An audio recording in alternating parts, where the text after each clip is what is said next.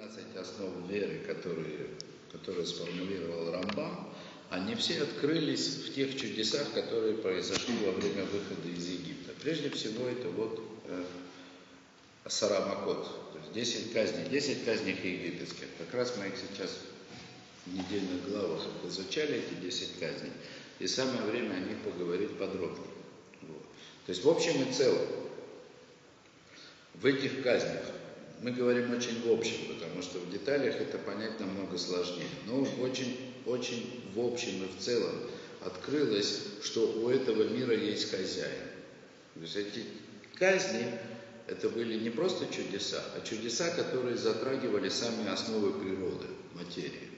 Конечно, когда мы сейчас читаем про 10 казней, про квакающих лягушек, мы не понимаем, какое это имеет отношение э, постоянной планка, закону всемирного тяготения и тому подобных вещах. Да?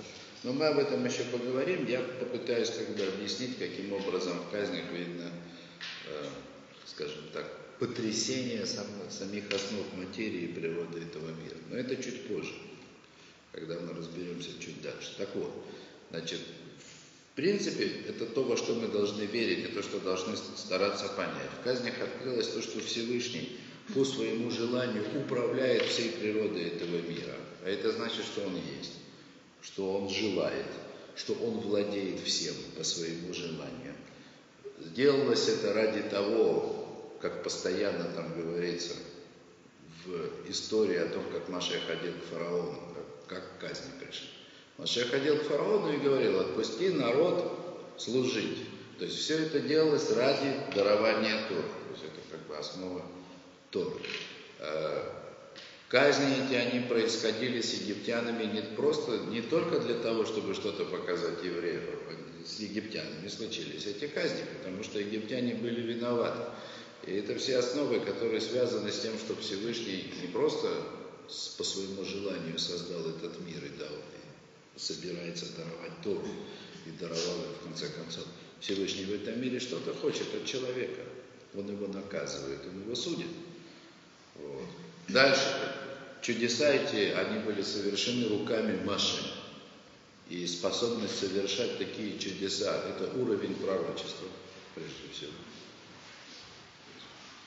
Маше обещал, да, то есть Маше в этих, в этих чудесах, он проявил себя как пророк прежде всего. То есть он сначала обещал, что будет так-то и так, как мы его чудеса. Потом эти чудеса происходили. То есть мы видели, что Маше знал наперед то, что происходит. Это уже само по себе пророчество. Значит, и более того, мы еще постараемся понять, что для того, чтобы совершить чудеса такого уровня, это нужен был особенный уровень пророчества, такой вот как пророчество Маше. Теперь делалось это, как я уже говорил, ради того, чтобы даровать Израилю Тору. А дарование Торы, а на конце концов оно делалось только ради того освобождения, которое будет в будущем. О чем сам Всевышний Машей намекнул с самого начала, когда посылал его выводить евреев из Египта, он сказал ему, будет, который будет. Чудеса, которые происходили в Египте, и дарование Торы, это было не, не окончательное, не окончательное изменение исправления мира, а делалось это только ради будущего исправления мира. То есть таким образом, как бы, мы можем себе более-менее представить, как все 13 основ веры Рамбама, они учатся из выхода из Египта. То есть настоящая сложность, на мой взгляд, она в том, что как бы я обозначил с самого начала и говорил это на прошлом уроке, что нам очень трудно понять, каким именно образом в чудесах выхода из Египта открылась власть Всевышнего над всеми, над всеми силами природы, над самой основой материи этого мира. То есть что такого было в этих чудесах ужасного, что должно было потрясти египтян и должно было потрясти евреев. То есть этот, этот вопрос он остался открытым. Сегодня мы его попробуем осветить э, чуть-чуть более ярко, постараемся сделать это понятным. Но сделать это понятным можно только в свете следующей темы, которую здесь Рафмыша и говорит. А тема это такая. Яцеят Мицраем хелек мигелу это рашель машер Это очень важный момент. То То есть выход из Египта, в смысле чудеса, которые произошли во время выхода из Египта, и прежде всего это 10 казней египетских, это, как утверждает Рав, это часть Торы, открытой Маше То есть это значит, что мы должны смотреть, мы должны рассматривать эти чудеса не так, как можно было бы себе представить, видели их евреи, когда эти чудеса происходили на их глазах в Египте. Мы можем эти чудеса рассматривать только в свете Торы, дарованной потом. Это Тора. То есть она так работает. То есть есть вещи, которые, истинный смысл которых ты понимаешь только потом, когда происходит какое-то открытие дополнительное. И тогда Тогда, когда происходит дополнительное открытие, ты вдруг понимаешь истинный смысл того, что видел в начале, это что видел до этого. А это, в свою очередь, дает совершенно иное звучание событию, которое открыло их потом.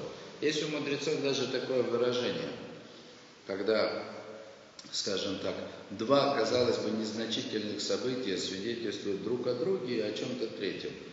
Э, мудрецы называют это роглаем ледова у этой вещи появились ноги. То есть, когда есть возможность посмотреть на какое-то явление с двух, казалось бы, разных сторон, и потом ты видишь, как два взгляда с разных сторон, они не противоречат друг другу, а только подтверждают его, тут начинает приходить настоящее понимание того, что происходит. То есть мы должны понять, что чудеса, которые происходили во время выхода из Египта, они не только происходили ради того, чтобы потом была дарована Тора, а еще и то, что дарование Торы, оно придало настоящее звучание, настоящий смысл, который, который, который раскрылся во время этих самых египетских чудес. Но, тем не менее, все равно чудеса должны были быть. Сейчас попытаемся с этим разобраться. То, Яцият Мицраем, Ваатот Ваамавсим, Шанаса, вот на Асу нам кодом Матам Тара. Вот понятно, что выход из Египта, а также все чудеса, знамения, которые там происходили, они произошли до дарования Торы.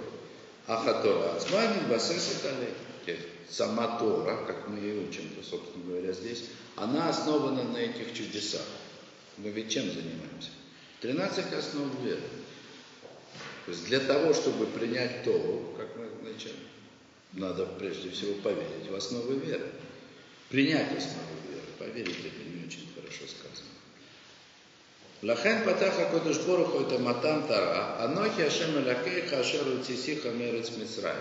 Поэтому Всевышний он начинает дарование Торы со слов «Я Господь Бог твой, который вывел тебя из земли египетской». То есть само дарование Торы то, что мы называем дарование Торы, первое речение, которое Всевышний сказал, открытое, первое его проявление, оно было ссылкой на тот, который вывел тебя из земли египетской. С этого все начинается. Бадибура заидбарер, шиколя атоту мавсим шаса машера беном Мисраев, а юахана вагдамали кабала То есть этим речением выяснилось, открылось, что все чудеса, которые Маше делал во время выхода из Египта, они были подготовкой, то есть необходимым как бы, преддверием, предисловием, я бы так даже сказал, для, для дарования Тора. О, в Арамбам, Арамбам, Балахот Ясуда Тара, он говорит другое, то есть вещь, казалось бы, противоположная. Шейцият Мицраим ушлама алидей матам Тара. Рамбам говорит другое, как бы противоположный аспект того же явления. Выход из Египта был восполнен дарованием Торы. То есть не только чудеса были необходимым преддверием для дарования Торы, но и дарование Торы было той самой точкой, которая прояснила, что на самом деле происходило во время чудес. Понятно? То есть они связаны между собой неразрывно. Для нас, понятно, для нас, чудеса выхода из Египта, это прежде всего часть Торы, потому что мы об этом в Торе читаем. Можно было бы даже чисто как бы, чисто с научной, с исследовательской точки зрения задать вопрос, так ли Тора описывает чудеса выхода из Египта, как они были на самом деле, или она описывает так, так этот вопрос с точки зрения Тора, он вообще как бы нелегитимный и неправомерный. Поскольку чудеса это часть Торы, хотя чисто исторически они произошли до ее дарования, тем не менее весь смысл чудес, который нам нужен, который мы можем понять, как он нам необходим, собственно говоря, то, ради чего они происходили, мы можем увидеть только в Торе.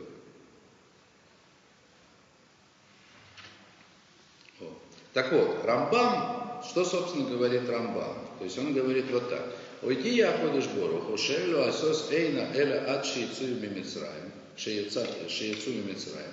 То есть говорит, как бы сообщил Всевышний, так говорит Рамбам, что вот эти знаки и знамения, то, есть то, что, то, что Маше делал в Египте, то есть они имели значение знаков и знамений до тех пор, пока не вышли из Египта. Ну что значит знак знамения? Маше должен был этим что-то показать. Ну, я просто объясняю русские слова, что значит знамение. Маше должен был что-то показать. Показать, что он пришел от самого Всевышнего, который, ну, вот, великий хозяин этого мира, который хочет что-то от человека. Как это можно человеку показать? Он живет в материальный мир, который существует по, своему, по своим законам, по своей природе. Все движется. Как человека заставить поверить, что есть вещи, которые находятся за пределами мира и главнее этого мира?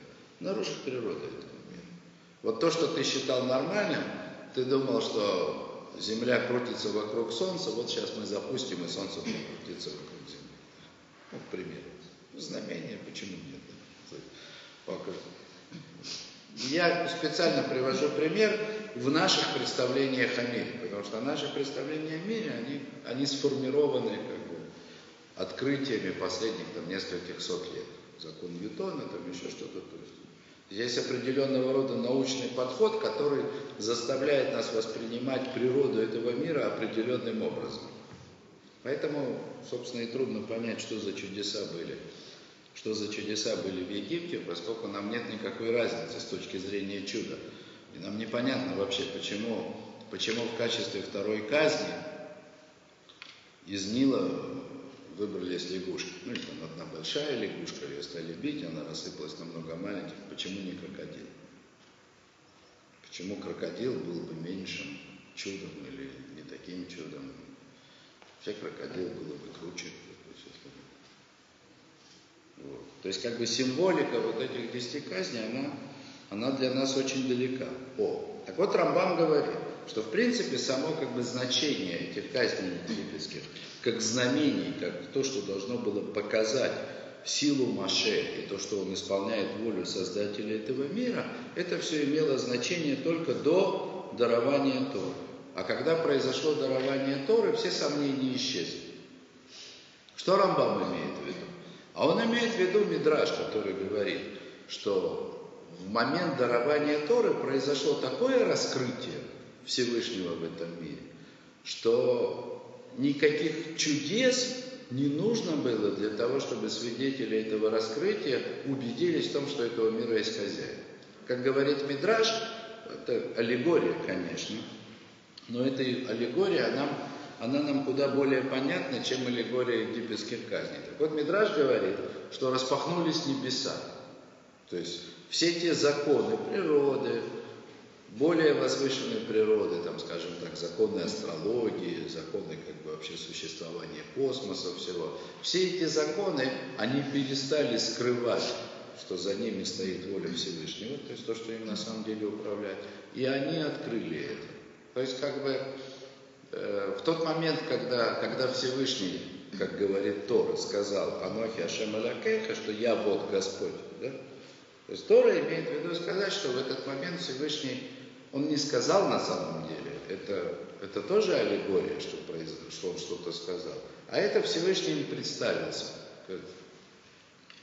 Приятно познакомиться. Да? Разрешите представить. Да? Вот это. То есть это, это было раскрытие Всевышнего. Не, тот же самый Мидраж говорит, что в этот момент, когда, когда Всевышний как бы сказал, что я Господь Бог твой, значит, души людей, которые при этом присутствовали, они просто улетели. То есть они, они, они просто умерли в этот момент. Потом вернулись обратно. И тогда они скажут так, значит, хватит разговоров как бы лицом к лицу, да, мы отойдем в сторону, пусть Маше как бы дальше, да, вот. Пусть дальше Маше говорит, а мы не можем. Человек не может стоять лицом к лицу Всевышнему и остаться живым. Единственный, кто мог это сделать, это Машин, тоже с оговоркой. Но, то есть это было дарование Торы. То есть в тот момент, во время дарования Торы, в самом начале дарования Торы, это, собственно, мы и называем Синайским откровением. То есть евреям, которые при этом присутствовали, стало очевидно. Очевидно все. И кто хозяин этого мира. И главное, что они поняли истинный смысл казней, которые, которые произошли в Египте. Они поняли, что они видели. Вот обратите внимание, потом почитайте текст вот этих глав как раз, которые говорят о казнях, значит, все время, пока казни происходили, несмотря на то, что они были чудесные, вот, тем не менее, после каждой казни и фараон находил себе силы сопротивляться, ему Всевышний помогал, и евреи там начинали как бы, ну вот, это вот опять этот Машея со своими, значит, чудесами, хватит уже. Несмотря на то, что они видели эти чудеса, у них не было, не было настоящего понимания того, что происходит. Более того, после самой ужасной казни, после избиения первенца, когда уже фараон сказал, все, пусть идут, уже невозможно это терпеть, пусть уходят. Ушли. Потом, через три дня, фараон догоняет евреев да, в пустыне на берегу Красного моря. И что они начинают? Вопить. Они говорят, ты зачем мы вышли? Пошли обратно. Только после рассечения Красного моря, когда каждый увидел этого египтянина мертвого на берегу, который его же притеснял, только после этого они поняли, что они вышли из Египта. Но это еще было не окончательно. Когда произошло дарование Торы, вот тогда они поняли, что на самом деле происходило. То есть для них это стало ясно. Здесь нужно задать вопрос. Здесь нужно задать вопрос. Почему вообще так жизнь странно устроена? Зачем нужно было евреев да, оши, как бы, ошеломлять и пугать да, вот этими казнями? Зачем было уничтожать всех египтян? Если то, что то, что произошло там на самом деле, они поняли только после рассечения Красного моря и после дарования Тора. Зачем это было делать? Так устроен человек. Вот это надо понять. То есть, в принципе, в принципе, как бы простейший, очевиднейший ответ на этот вопрос, что есть в этом то же самое наасева нишма, которое евреи сказали перед дарованием Тора. Я поясню. Помните? Наасева нишма. Сделаем и поймем. Значит, до того, как произошло дарование Торы, как бы, как бы Всевышний им предложил, будете Тору брать? Они сказали, не просто сказали, будем брать, они сказали, сделаем и поймем.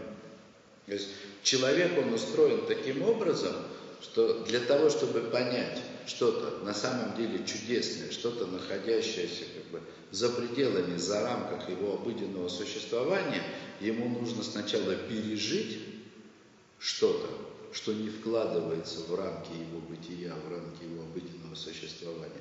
И только потом он может понять объяснение, что это такое вообще, что это значит. То есть так устроен человек. Сначала нужно пережить. В принципе, весь этот мир, он построен таким образом. Когда-то, это на уроках, больше по книге да, Твунот, которая занимается вопросом раскрытия единства Всевышнего в этом мире – правосудия Всевышнего, справедливости Всевышнего. мы как бы столкнулись с такой вещью, которая потребовала объяснения, что то, что мудрецы, то, что Рамхаль называет миром правосудия, мир, в котором мы находимся, на самом деле для нас это не мир правосудия, а мир беззакония. Согласны с таким? То есть мудрецы говорят, что это мир, это не мир раскрытия единства, мир раскрытия единства будет потом, а это мир правосудия и справедливости Всевышнего. Какой же это мир справедливости? Какой же это мир справедливости? Даже газеты читать не надо. Достаточно почитать книгу Коэля. И там написано все про справедливость этого мира. Что люди здесь бьются, за что-то сражаются и не видят никакого результата. В конце концов, нет никакой разницы между праведником и злодеем. Как же так? А так что человек осознает, что такое справедливость, только когда живет в ее отсутствии. В конце концов, сама книга Берешит с этого начинается, что сначала была тьма, а потом появился свет.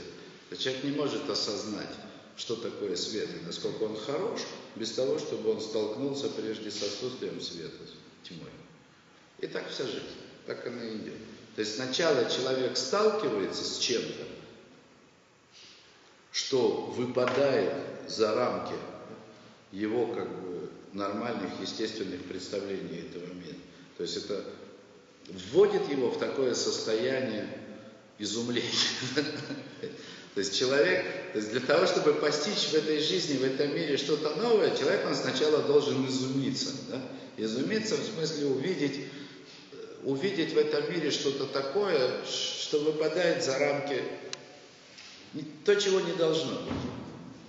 И вот когда он переживет это изумление, и после этого получит объяснение, тогда он по-настоящему поймет, о чем идет речь. А пока человек не изумился, объяснять ему что-то такое, это просто бесполезно. Это просто бесполезно. Это как это детей воспитывать, да? Ты ему говоришь, ты учись там, вот, готовься, да? Чтобы экзамен сдать, надо готовиться, сидеть, учить. Не верит, пока не изумится. Да?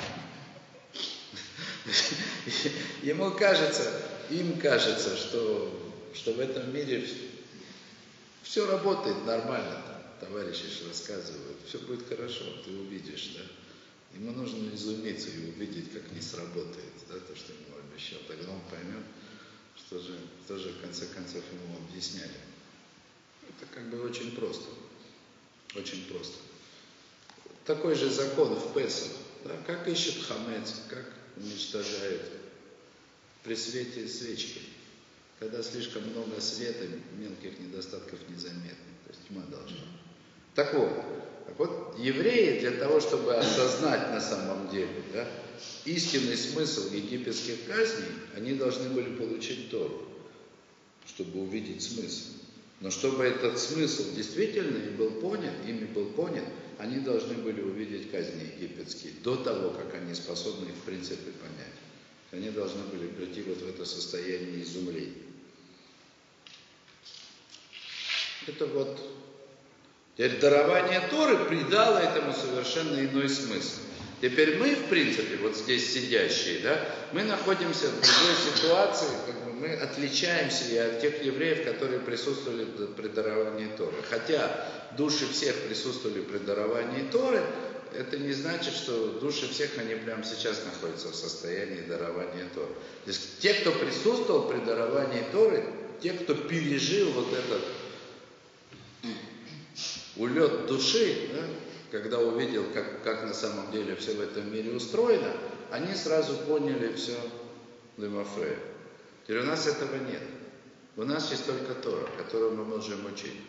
И попытаться понять, в чем же был все-таки детальный смысл казни египетских, мы можем только изучая Тору.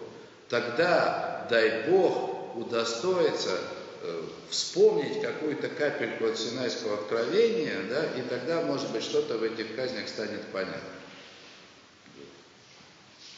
Что, собственно, я и собирался это сделать. Я очень старался последние две недели с того урока, потому что, я честно скажу, я, конечно, не претендую на то, что я знаю много всяких тайн, но казни египетские это что-то это что-то невероятное. То есть понять в деталях, почему и что они должны обозначать, очень сложно. И это практически нет в комментариях. Нет, никто об этом не пишет. Есть только очень-очень общие вещи.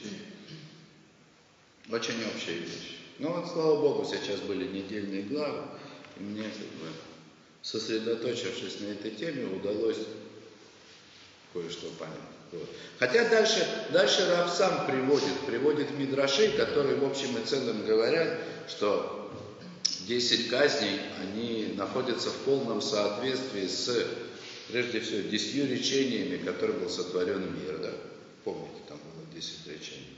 А потом еще было Асаради Браот, то есть 10, назовем их заповедей, 10 заповедей, которые были получены во время дарования Торы первым. Так это как бы между ними, между тремя этими вещами есть полная параллель. Более того, для того, чтобы открыть 10 речений, которыми Всевышний как бы сотворил природу этого мира, и превратить их в 10 заповедей, нужны были как раз казни. То есть нужно было показать, что то, что воспринималось людьми до дарования Торы, как некая неизменная природа этого мира, на самом деле нет в этом никакой неизменной природы, а есть в этом заповеди Всевышнего. То есть это как бы должно было провести в голов, произвести в головах принимающих Тору переворот.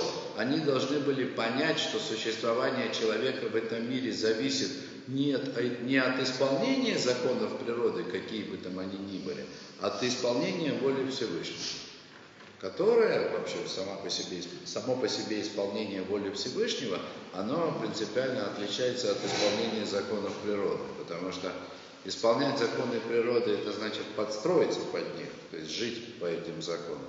А исполнение законов Всевышнего это и свобода выбора, то есть человек может исполнять или не исполнять, то есть есть возможность попробовать жить иначе. Но это как бы в общем и целом. Давайте таки вернемся все-таки к казни. Да?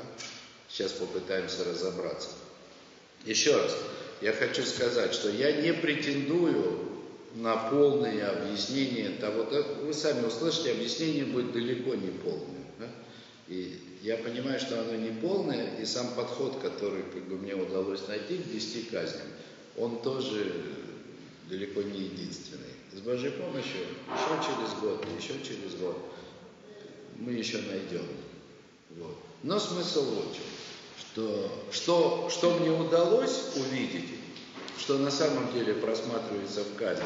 То есть это прежде всего, прежде всего, если их рассматривать с точки зрения шиты Рамбана, Рамбана, я говорю Рамбана, потому что именно Рамбан это тот, кто объясняет с этой точки зрения э, семь дней творения.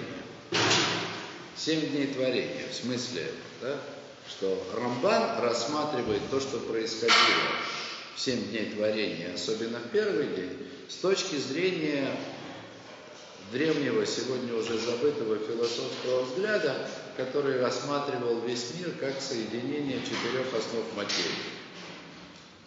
Вода, прах, огонь и воздух. Ну, есть еще как квинтэссенция, пятый элемент, то есть дух в смысле, да, лжи, который, так сказать, нам всему придает какой-то смысл. Это то, что видим. Сегодня это не, сегодня так никто не смотрит. То есть, что это значит, это еще нужно понимать. Но, слава Богу, есть Рамбам. Да? Рамбам тоже, да, и Зоар то же самое говорит. То есть, вот эти четыре основы материи, это и есть четыре, четыре фундаментальные основы этого мира. Каждая основа, она имеет свое значение, она имеет не только физический смысл, в смысле то, как она реально в этом мире проявляется, она имеет и, и какой-то духовный смысл. И поэтому все начинается с воды. Потому что вода – это источник жизни. Вода – это источник жизни. И там, в таких странах, как Египет, как Израиль, там это было очевидно. Да? Египет сидел на реке, на артерии. Одна, э, главная река Египта, Нил. Это одна из четырех рек, упомянутых да, в Берешит, там, где река выходит из Эдена для того, чтобы оросить сад. И там она разделяется на четыре рукава. И первый из упомянутых рек это, это Нил. Недаром, что Нил он был как бы просто предметом поклонения. Серьезного, продуманного, осознанного поклонения египтянам. Потому что для них это был источник жизни. То есть вся земля египетская без воды Нила не имела никакого смысла. И во что превращается вода этого самого Нила? Да? Превращается в кровь, в свою полную противоположность. То есть если, если вода это есть выражение милосердия Всевышнего, да, то кровь это его суд. Это то, что было источником жизни, главным, с какого нужно начинать, как главным, первым источником жизни, вокруг которого уже потом закручивается, превращается в кровь. То есть уже само это по себе, оно должно было бы показать власть как бы, Всевышнего, то есть ту власть, которую Всевышний дал Маше, когда он превратил воду в кровь. Это не было понарошке, не было что-то красное, да, там такое похожее. Не просто загрязнение произошло. Вот, так что они приобрели красный цвет. Это была настоящая кровь, которая не, не дает никакой жизни. Это первая, первая казнь, да? То есть это раскрывает власть Всевышнего над этой основой, над основой жизни, которая есть вода. Жизни вообще. Растений, животных. Дальше. Лягушки. Они тоже вышли из воды. Да? То есть лягушки тоже связаны с водой. Вот. Причем интересно, Раша тоже, там же на месте, он намекает, но только намекает. Когда дело доходит до лягушек, значит, Раша говорит так. Есть Мидраш, который объясняет все эти казни э, согласно порядку тому, как вот неприятельское войско осаждает город. Вот первым делом что делают, когда они осаждают вражеский город? Что они делают? Лишают его источников воды. Это была вода. Ну, превращение воды в. Следующий, они начинают, значит, следующий, следующий этап, они начинают трубить в трубы для того, чтобы запугать защитников города, в смысле э, лишить их э, боевого духа. И поэтому главная, как бы, главная казнь в лягушках, они, она была, как Раша говорит, главной казнью в лягушках это было то, что они квакали. Так говорит Мидраш. То есть, хотя есть мидраши, которые описывают, как это было ужасно противно, что лягушки прыгали везде и в очаги, там, и, и в еду, и не буду ужасных подробностей рассказывать. В общем, лягушки прыгали везде, жить не давали. Но главным ужасом, главным кошмаром от лягушек это было то, что они при этом еще и квакали. Так, так говорит Мидраш, который приводит Раша, и все, на этом он заканчивает цитировать Мидраш. Я этого Мидраша, как бы, первоисточника я не нашел. Ну, как бы дальше что говорит. Но, но, как бы, это то, что, то, что как бы ставит точку в представлении о том, как бы, что, в принципе, должны были сказать лягушки. То есть лягушки – это живые существа, которые ходят из воды. Это, собственно говоря, соединение второй. Да? То есть мы, мы, мы имеем дело в соединении с соединением двух из четырех основ. Вода и воздух. Да? Воздух, дух. То есть вот живые существа, которые выходят из воды. И метраж, который Раша приводит, он как бы подтверждает, что тут на первое место как раз выступает дух, хотя и соединенный с водой, потому что главный главным кошмаром от лягушек это было именно их кваканье. И они должны были что? Они должны были лишить самих египтян, ну, в смысле, как защитников да, своего этого египетского города, они должны были лишить боевого духа. Он две казни. Значит, первая это вода в кровь, вторая лягушки, третье что было? Кто помнит? Правильно, вши, кинив. Вши. Пятое. Что? Первый же посох, потом уже. Не, не, пос, не, не, посох это не один из каль. Посох это был как бы оставлен. Если хотите, потом посох я расскажу про него, да? Хорошо. Хороший вопрос вы задали, но он не из казни. Да, так, так вот. Третья казнь это вши. Вши они заслуживают отдельной темы, да? Но сама Тора говорит, откуда взялись вши? Из праха. Основа праха, да?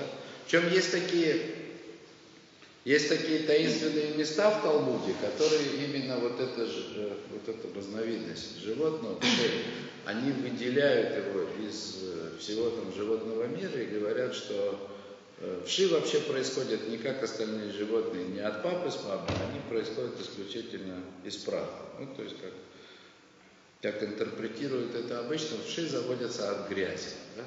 Теперь, скажем так, Понятно и очевидно, что когда мудрецы сказали, что вши происходит не от папы с мамой, они имели в виду, что это, наверное, единственное живое существо, может не единственное, но одно из немногих, которое происходит не из двух, трех, четырех основ, как все, что в этом мире происходит, а только из одной, только из праха. Вши возникли исключительно из праха. Из праха появились вши. Это то, что сделал Маше. И, кстати, это не смогли повторить, да? Это не смогли повторить колдуны. Почему? Потому что это как раз все, кто объясняют, они там объясняют, что потому что вши были слишком мелкими. Да?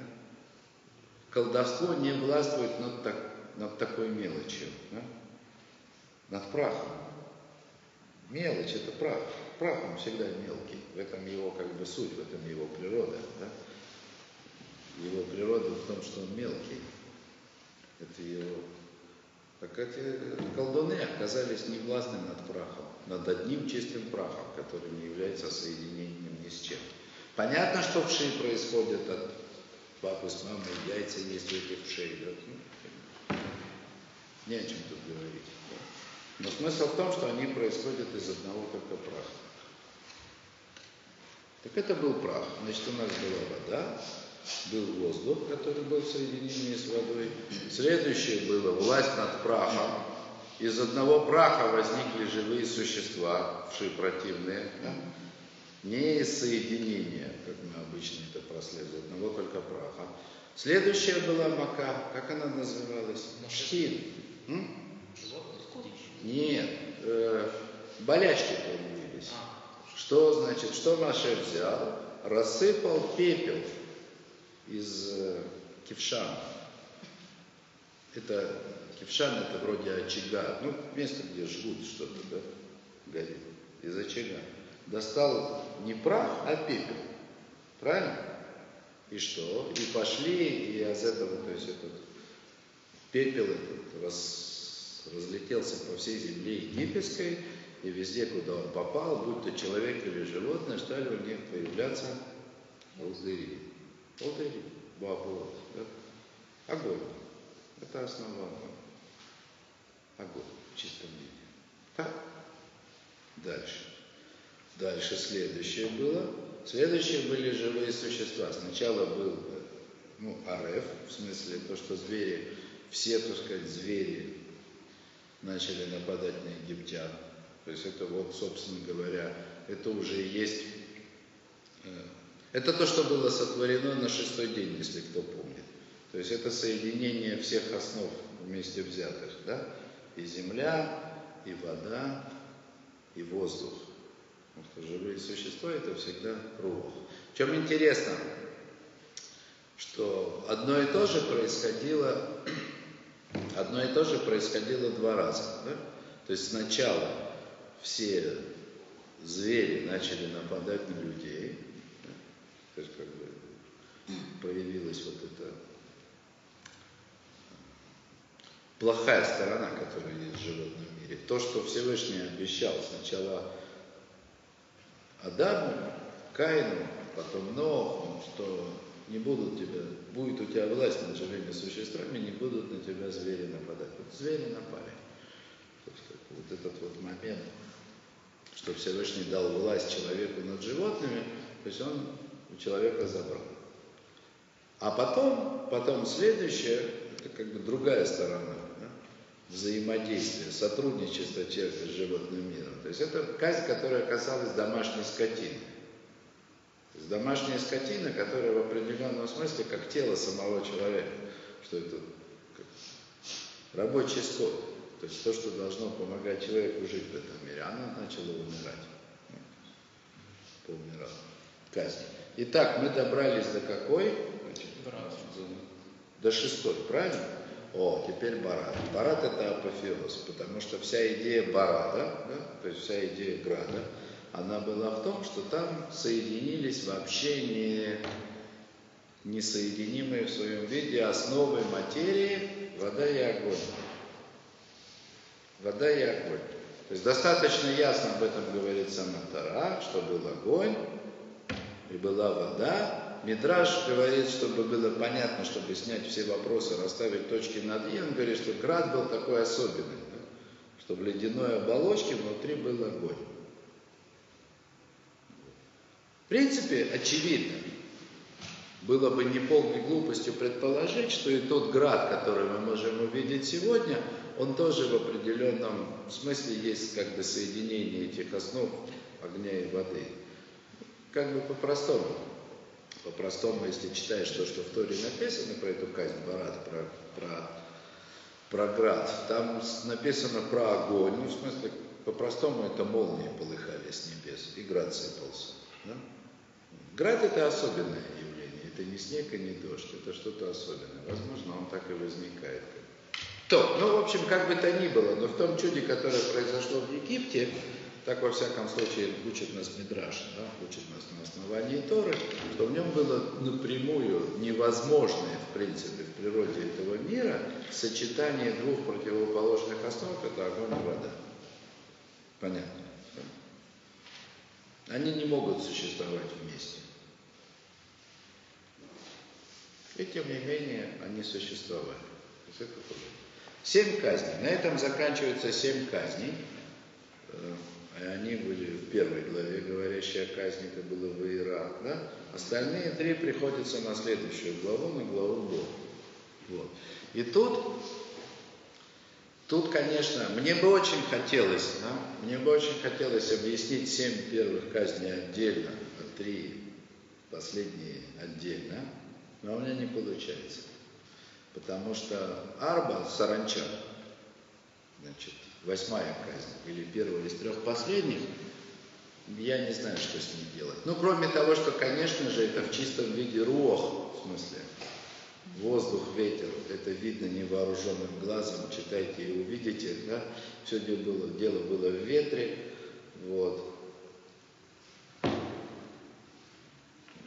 Ну, в общем, я не вижу не вижу никаких оснований, почему бы восьмая казнь, она отделилась от первых семи.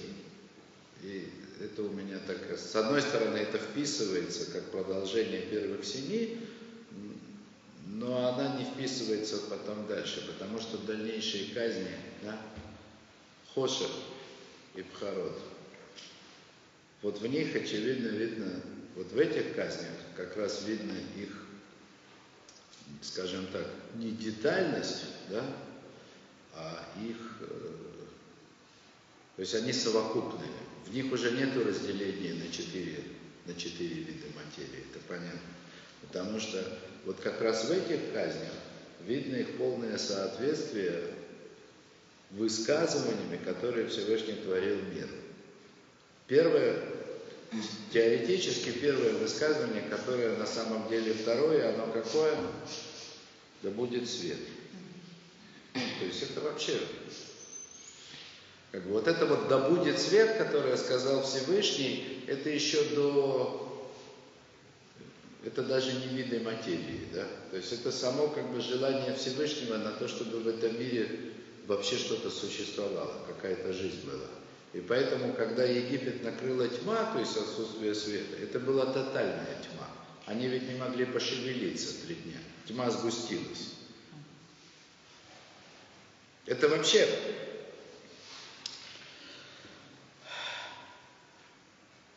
это сама по себе пища для размышления, для размышления да, что э, ну, мы видим у мудрецов, да, что суть материи это тьма, а не свет. Вот духовные явления, нематериальные, они называются светом, а материя это тьма. И вот в этой самой египетской казни мы видим, что тьма, она способна сгуститься, материализоваться таким образом, что она становится практически материальной. Есть на это, есть на это намек, есть на это указание и в Мишне тоже, да, что место, которое темное, оно все равно, что чем-то заполненное. Есть, есть такой подход у мудрецов, есть такое явление. Вот. Не хочется говорить уж совсем примитивные вещи, да, но это все равно, что тьма в черной дыре. Вот кто знает, кто представляет себе, что, что, что такое черная дыра, вот это самое физическое в космосе, тот поймет, насколько они едины в своей природе, а именно тьма и, и материя. Вот, так вот эти египтяне, они Леавдик, да, извините за такое сравнение, все равно, что оказались в черной дыре, да, то есть у них там было так темно, что они не могли пошевелиться. И это, это уже не власть над каким-то аспектом материи, это, это, это просто как бы не, скажем так, как, как отключение самой возможности существования этого мира. Не то, что его природы, вообще самой, не хотел бы говорить идеи существования этого мира, потому что идея нам дальше понадобится. Да? Так вот, это первое из очевидных высказываний Всевышнего, которые упомянуты в Торе, а именно «да будет свет», точнее его противоположность отключения света. Да? А вот уже наказание первенцев, оно очевидно соответствует тому, что... Какое первое высказывание, которое неявное? Всего девять раз в, в Берешит сказано, девять раз «Воей Маралаким» сказал Всесильный. Только девять раз. Десяти высказываний, которые начинались бы со слова «Вайомер», нет. Десятое высказывание добавляет, добавляет Мидраж. Мидраж говорит «Берешит нами Маамар». То есть «Берешит Бара и Лаким» вначале сотворил всесильный небо и землю, это тоже высказывание. Самое первое высказывание – это «Берешит Бара и Лаким». Что значит это высказывание? Вот обратите внимание. Раш. Не нужно далеко ходить. Все, все оказывается просто. Раша говорит, что значит это берешит? Он его как бы интерпретирует бет решит, два начала. То есть у этого мира есть два начала. Говорит, Тора, да, Гамусра, есть два начала. Есть Тора, ради которой сотворен этот мир, и народ Израиля. То есть, если, если вот это вот это высказывание «берешит», она нам что-то пришло сообщить, то пришло оно нам сообщить одну вещь, что все, что делалось раньше, делалось ради какого-то смысла, который выпадает, выходит за рамки этого мира. То есть то, что словами Берешит было, был сотворен смысл этой жизни, то, ради чего она происходит. Ясно? Израиль. Что сказано про Израиль? Будете быть Июлем Мемлех Искааним ве Ам Кадош. Будете мне народом священников и э, будете мне царством священников и народом святым. Так говорит Всевышний. Появилось царство священников. А до того, как появилось царство священников, кто был священником? Первенцы. Бхарот. Вот эти самые Бхарот, которые были побиты в конце. Да? То есть Пхор, первенец в каждой семье, он как бы придавал смысл этой семье. То есть давал ей возможность, Бхор, первенец, это возможность всей семьи обращаться ко Всевышнему, обращаться к Создателю этого мира. Вот. Поэтому, в принципе, очевидно, что, ну, опять же, если прочитаете, увидите. То есть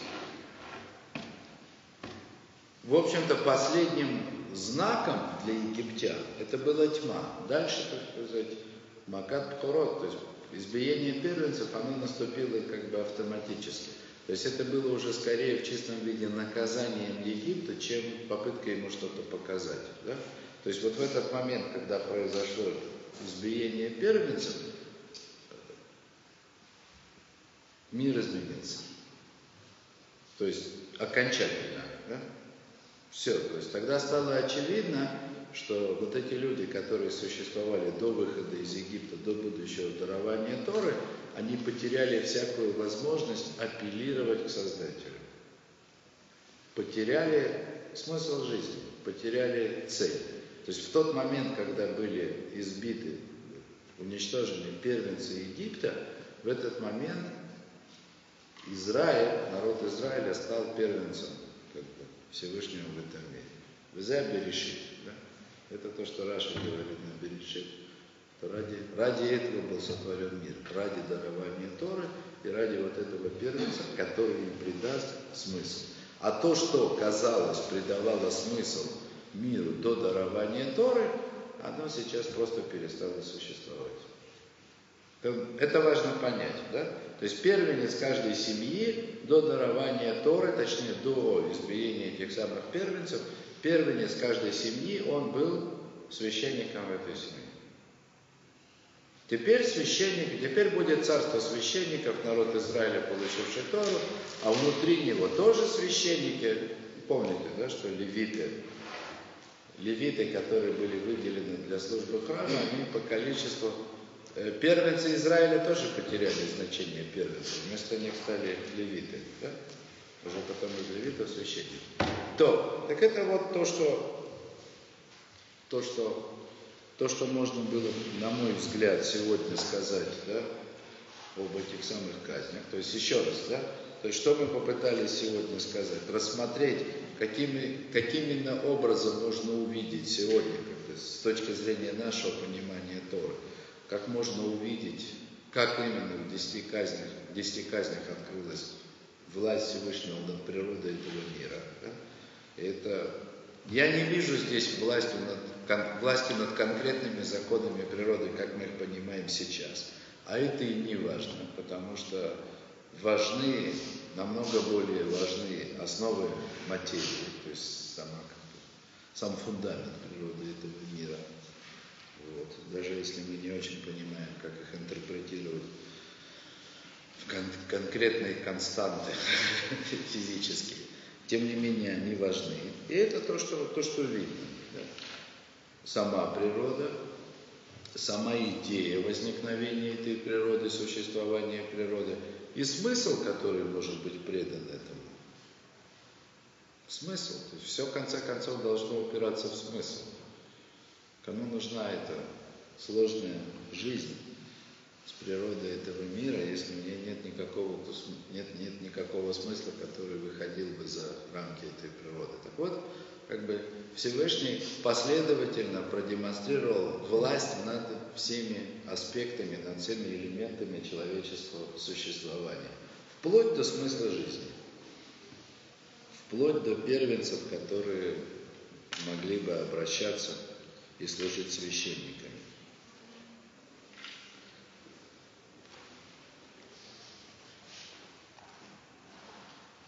То, ну, в принципе, дальше здесь до конца, как бы, до конца этой темы уже как бы отмечает. Только Маше мог сделать такие чудеса. То есть, я надеюсь, что сейчас уже достаточно понятно, что это были действительно не просто чудеса. Не просто лягушки вышли из воды, а вместо лягушек могли бы выйти пиявки или крокодилы. Не в этом было суть. То есть эти казни, они показывали полноту власти Всевышнего. Над законами природы, соединением законов природы, я опять повторяюсь, да, так сказать, самой идеей этой природы и в конце концов смыслом всей этой жизни. И такие чудеса были подвластны только одному пророку, Маше Рабейну. Но это потом будет еще отдельная тема. Нужно было обладать пророчеством Маше, пророчеством, которое выразилось в даровании Торы, для того, чтобы иметь возможность сделать такие чудеса. И об этом как бы тоже достаточно сказано, достаточно прямо. То, давайте на этом остановимся сегодня. Спасибо за внимание. Дадим возможность послушать концерт. А это поэтому Яков и Исаак, Исаак они так боролись за первенство? Ну, конечно. Статус первенца – это смысл жизни. А, теперь это будет